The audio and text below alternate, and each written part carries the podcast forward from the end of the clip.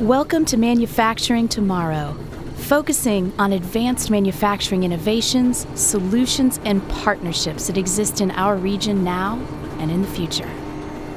Welcome to Manufacturing Tomorrow. This is a new podcast series sponsored by the Ohio Manufacturing Institute and The Ohio State University.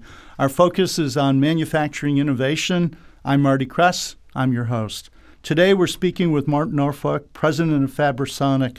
With over a decade of experience in manufacturing, research development, and shop floor management, Mark leads Fabrisonic in the commercialization of ultrasonic additive manufacturing. Mark led EWI's development and research into this technology for four years, leading up to the inception of this new corporation in Ohio. He's been with the company ever since, acting as the uh, president and the CEO. Prior to joining EWI, Mark held numerous manufacturing and management positions at Deere Company in Moline, Illinois. Mark holds an MBA from the University of Iowa, a Bachelor's of Science in Welding Engineering from The Ohio State University. Mark, welcome to Manufacturing Tomorrow. Thanks for having me. It's great to be here. Well, we're excited to talk about additive manufacturing. It's probably one of the hottest topics uh, around the world, let alone in this region of the world. How long has uh, been in Ohio, and can you give us an idea? What are some of the key features that when you spun the company out, you stayed local? Yeah, Fabrisonic was founded in late 2011. So, uh, as you mentioned, we're a spin out of EWI. Uh, EWI is a local nonprofit organization devoted to developing new manufacturing technologies to help their customer base uh, build things faster, better, cheaper. Um, along the way, they develop new technologies. Uh, often, those new technologies are, are, sold off to the, the companies that they're working with. Um, in the case of certain technologies, though, they have a broad base appeal um, that could really go to, to a wide range of companies. And in, in those instances, uh, EWI does a spin out of a for profit.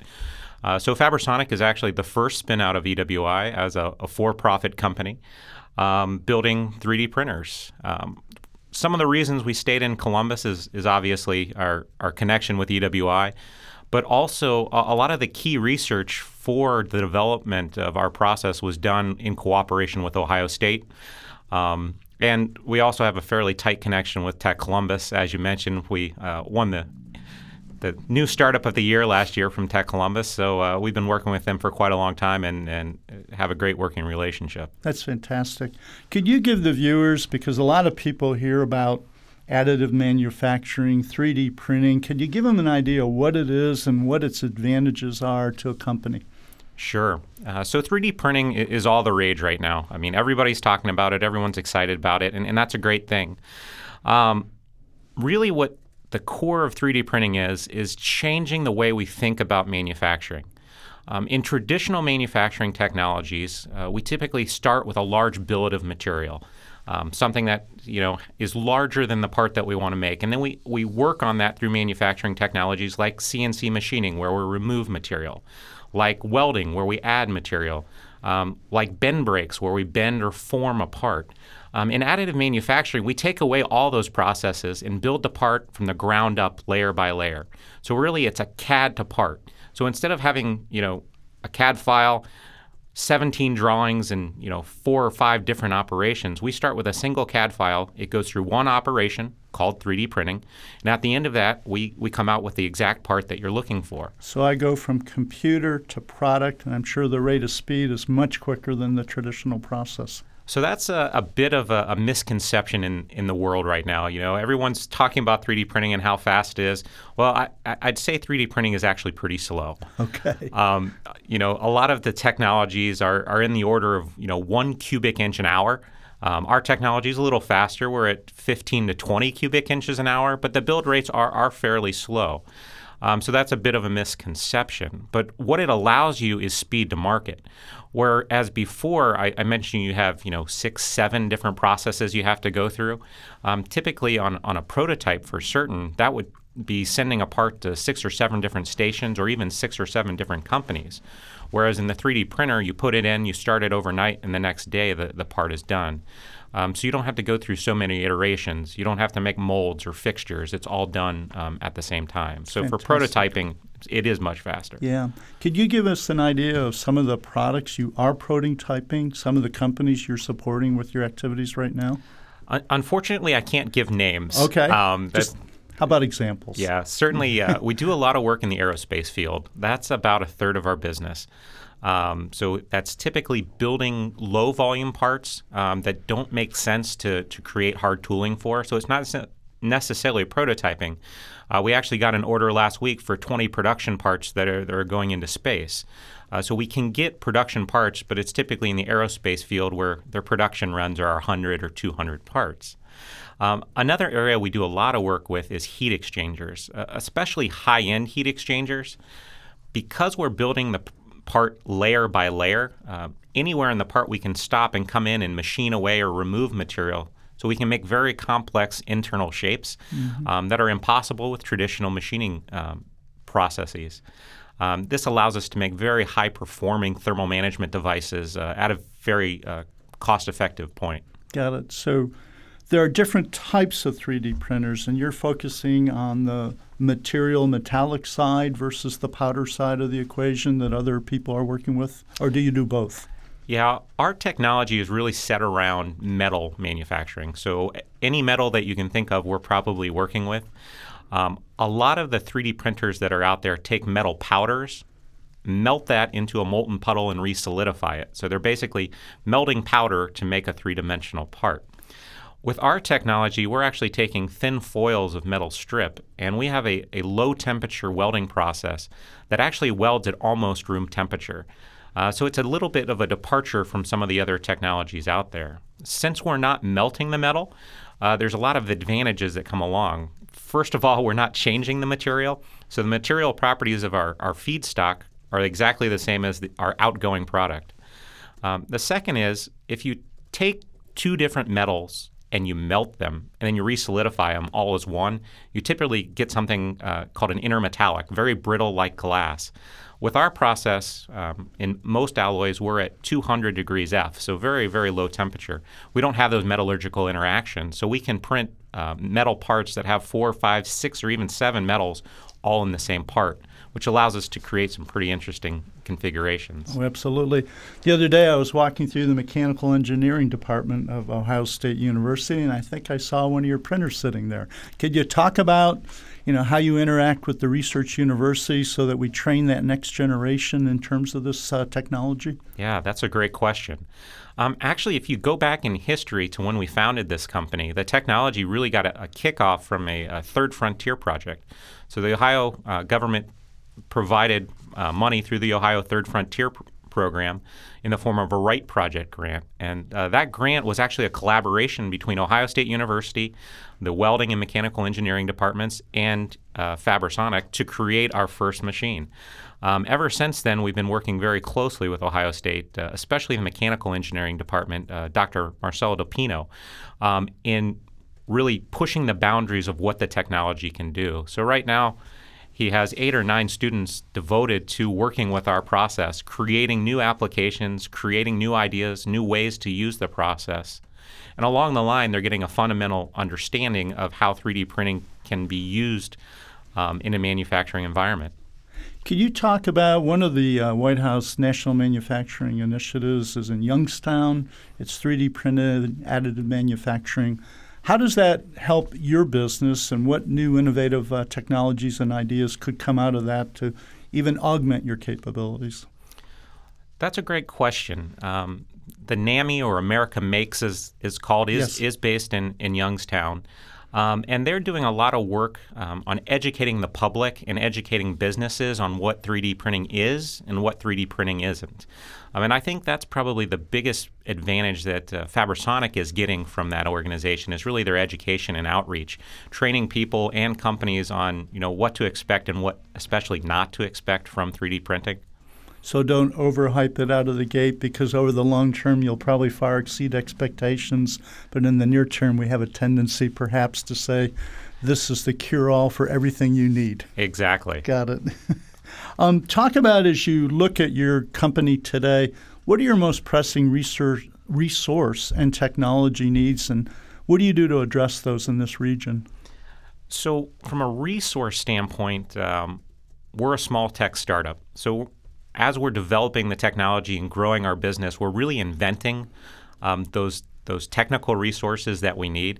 Um, as a, as a small startup, it was kind of hard to get a start on who do we hire first, what skill sets do we need, um, and, and that's always evolving as we grow the business. Uh, we started out hiring, you know, we're engineers, we'll hire some engineers and, and try and and invent this technology as we go. Um, and certainly, we have some great engineers that are doing some great work. But along the way, we found we also need some of the skilled trades, um, like CNC operators. Our technology is completely based off of traditional CNC machining. Um, so, in order to run our machines and to run the production parts that we do every day, we really need some skilled tradesmen. And we actually dipped into some local community colleges to, to pull that skill set in. Um, lastly, as we kept evolving, we, we noticed that we needed somebody to kind of translate the engineering into the everyday. Um, so we were lucky enough to find at a, at a local community college a, young lady who has an MBA, um, was doing marketing for 10 years, and found out that she really didn't like it. Um, so she went back and got an engineering um, education. Um, and now she's in our organization doing both roles and uh, really helps to fill that, that gap between the, the geek engineer um, and, the, and the public who needs to understand what we can actually do. At the end of the day, if you can't communicate what it is you do and what its value is, it makes for a poor market conditions, right? Yeah, it's not the, not the best way to build a business. yeah.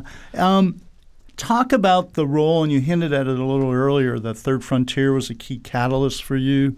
Collaborating with both EWI and Ohio State was the foundation of your company. Talk about your perception of the value of public private uh, industrial partnerships and what are the key ingredients that make them work? Well, I think public private partnerships are, are really the way to go for new technologies. Um, you know, companies certainly want to have their secret sauce. They want to have the things that they invent themselves. But if everybody in the in the nation is looking at 3D printing, it, it, really does make some sense to bring together everyone's funding and raise all boats.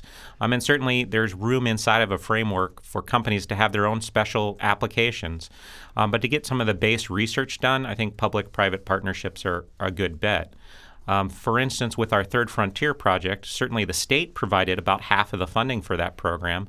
But at the same time, half of that program was funded by commercial entities such as Boeing, GE, EWI, um, as well as a little bit from Ohio State. So it's kind of bringing funding from all different sources together to go meet a common goal, and that's to develop a new a new technology that can really help the state of Ohio and help manufacturers here and around the nation. How could organizations like the Ohio Manufacturing Institute, the Ohio Manufacturers Association, are there institutes that help promote your technology and your capabilities, or how could we help you do that better to expand your market base? That's a good question. Um, one of our, our primary outlets right now is Tech Columbus. Um, Tech Columbus, although we're not located there, we, we, we've been working closely with ever since we were founded. Um, and they do a great job of marketing local Columbus entities out to a broader region. Um, and, and we really enjoyed working with them. I think the second piece you mentioned with some of the uh, Ohio institutes, especially through Ohio State, is really uh, just gaining market knowledge that we exist. Um, as you mentioned, you were doing a tour the other day and you came across a Fabrisonic machine. Uh, we often get a lot of customers from that machine. People taking a tour of the, the mechanical engineering building, companies coming in, hey, what do you got new? What's new and exciting? They walk down, see a metal 3D printer, see students running that 3D printer, and that really is a, a great driver for developing new business. Yeah, it's. Uh it's it's amazing when you walk through the university and see all the different assets the kids have at their uh, command. If anything, it reinforces the commitment of the state, the region, and the university to advanced manufacturing, which I think is an important message in its own right. Talk about the global market that you're in and what is the role of 3D printing? Uh, there was an article on the web a few weeks ago. Half of the people said it's valid, half said it's not, but it showed a 30 meter titanium wing that, in theory, came out of a 3D printer. What is the potential of 3D printing, and is it being as rapidly embraced around the world as it is in the U.S.? Yeah, actually, I think to answer your last question, um, outside the U.S., it's being embraced much faster um, than here in the U.S. Uh, you mentioned America Makes, and I think that's about a hundred million dollar program. Um, but I can can list four or five hundred million dollar programs in Europe. Mm. Um, and China is an order of magnitude higher than that. So I think the world stage is very much um, investing in this technology um, and uh, driving it uh, to new new new heights as fast as possible. Um, as far as how is 3D printing going to affect the world, I think it's really in the short term, I think it, it's driving innovation, it's driving new products. Uh, but in the long term, the 20, 30 years out, I think we're going to see an evolution in manufacturing. Um, right now, we have what I would consider centralized manufacturing. Companies go out and they they optimize a series of manufacturing steps in order to make a product at the lowest price point. And through that, they invest an enormous amount of capital in that optimized flow of material through, say, a factory. Um, and we really value that. We want to have a cheap good at a high quality, um, and centralized manufacturing works well for that. What 3D printing does is it allows you to get rid of all that capital equipment, get rid of all that optimization, and drive to single CAD parts, single physical part. And when you remove all that capital equipment, you really change where the value is. It's no longer in investing huge amounts of capital equipment, although 3D printers are expensive and we'll still need capital equipment.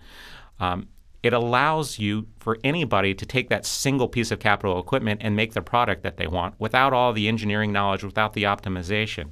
So it's really going to drive value from who are the big companies who have this big infrastructure to who has the best idea. So someone in Africa living in a earthen hut can have a great idea, and if they can translate that even with a drawing to someone who can put it in a 3D printer, they can make that product. So really the idea and the concept is where the value is going to lay as opposed to the large manufacturing infrastructure of today. That's great input. Uh, to follow up on that, in my prior life before I came to Columbus, Was supporting the Rapid Equipment uh, Force for the U.S. Army and most people don't know, they deployed trailers with 3D printers to Iraq and Afghanistan for just that reason. If you had a problem, you'd come online in the morning, you'd sit with the colonel that ran the program in IDO, they would fax the solution to you, and you would print it. You didn't need that basic knowledge, but it just changed the whole logistics supply chain in a time of crisis. So there's some people that argue the FedEx of tomorrow won't be I take the package and ship it. It's going to be I take the drawing and ship it. Yeah, send the. Send are you the ready for that world? Send your drawing to the local Kinkos. Yeah, exactly. That's a fantastic, fantastic concept. Um, if we look at uh, Fabrisonic five, ten years out, where would you like to be, and and what would you like people to to know about the the company? Do you see future growth, new market opportunities? Certainly. Um, we've only been around know, we're coming up on our third third birthday here. Actually, this weekend we're having a little party to celebrate three years. Um, and really, what we're seeing is just new markets opening every time we, we walk out the door. We we make one product and a customer shares that with one of their suppliers, who shares it with one of their suppliers, and we get all kinds of new applications that even we weren't thinking about. I think one of uh, the most interesting things is uh, the students at Ohio State. Uh, they came to us and said, we want to build this certain aerospace part. And they gave me the dimensions. And I said, no, that's impossible. You can't make that. Um, last week, they set one of the parts on my desk, completely made. um, so, so even even us who are quote unquote experts, there are things that we can learn. There's a lot to be learned in this environment. You mentioned a key part of, of the manufacturing equation that sometimes we overlook. The supply chain is the heart and soul of what we do, and it's nice to be able to integrate those parts and components are the supply chain the primary market versus the large primes?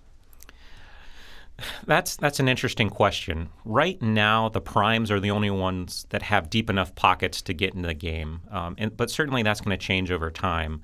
When we started out our company, we thought, hey, we're going to do what everyone else does. We're going to build machines and sell those to the you know the aerospace OEMs. But as we've evolved through this process, um, we've started to to show the technology to to customers. Um, and they look at it and look at the different things that we can do, like embedding electronics, multi materials, large parts, six foot by six foot. Um, and they said, well, we really want you to prove it to us. So we would take our machines and we would build their parts and prove that yes, we can build quality parts, you know, using this new fancy dancy technology. Um, but along the way, we started getting customers saying, well, you know, our, our volumes are only a thousand parts a year. Could you just make them? Um, and right now, we've evolved our, our business model from we're not even building machines anymore. We're building parts. Got it. Um, Got it. there's a wide range of, of companies out there that are basically creating that new 3D printing supply chain. Exactly. So you become a service industry that supports people versus selling the, the, the component parts and the hardware itself. Yeah. Interesting world we live in. Very. If there was one thing that would surprise listeners about Fabrisonic, what is it? I think the, the biggest thing that people have a hard time wrapping their hands around is that we can weld metal at room temperature. Um, I'm a metallurgist. If you want to argue it with me, I can go down the, the rabbit hole on that, but uh, it suffices to say we're getting 100% dense materials. I uh, I'm impressed. I'm one of those people that, uh, and I'll reference one company in particular. When I saw GE doing turbine fan blades with 3D printing, I said, "This is real." Yeah. So the market's really changing. The market's really responding. Uh, we wish you and Fabrisonic nothing but great success. And uh, just so you know, our next guest has took a desktop printer, and the first thing he did with it was print a printer. So there's a thought for your future market opportunities. Mark, it's been a pleasure to have you on Manufacturing Tomorrow, and uh, keep keep pushing the state of advanced manufacturing. Thank you very much. You're welcome.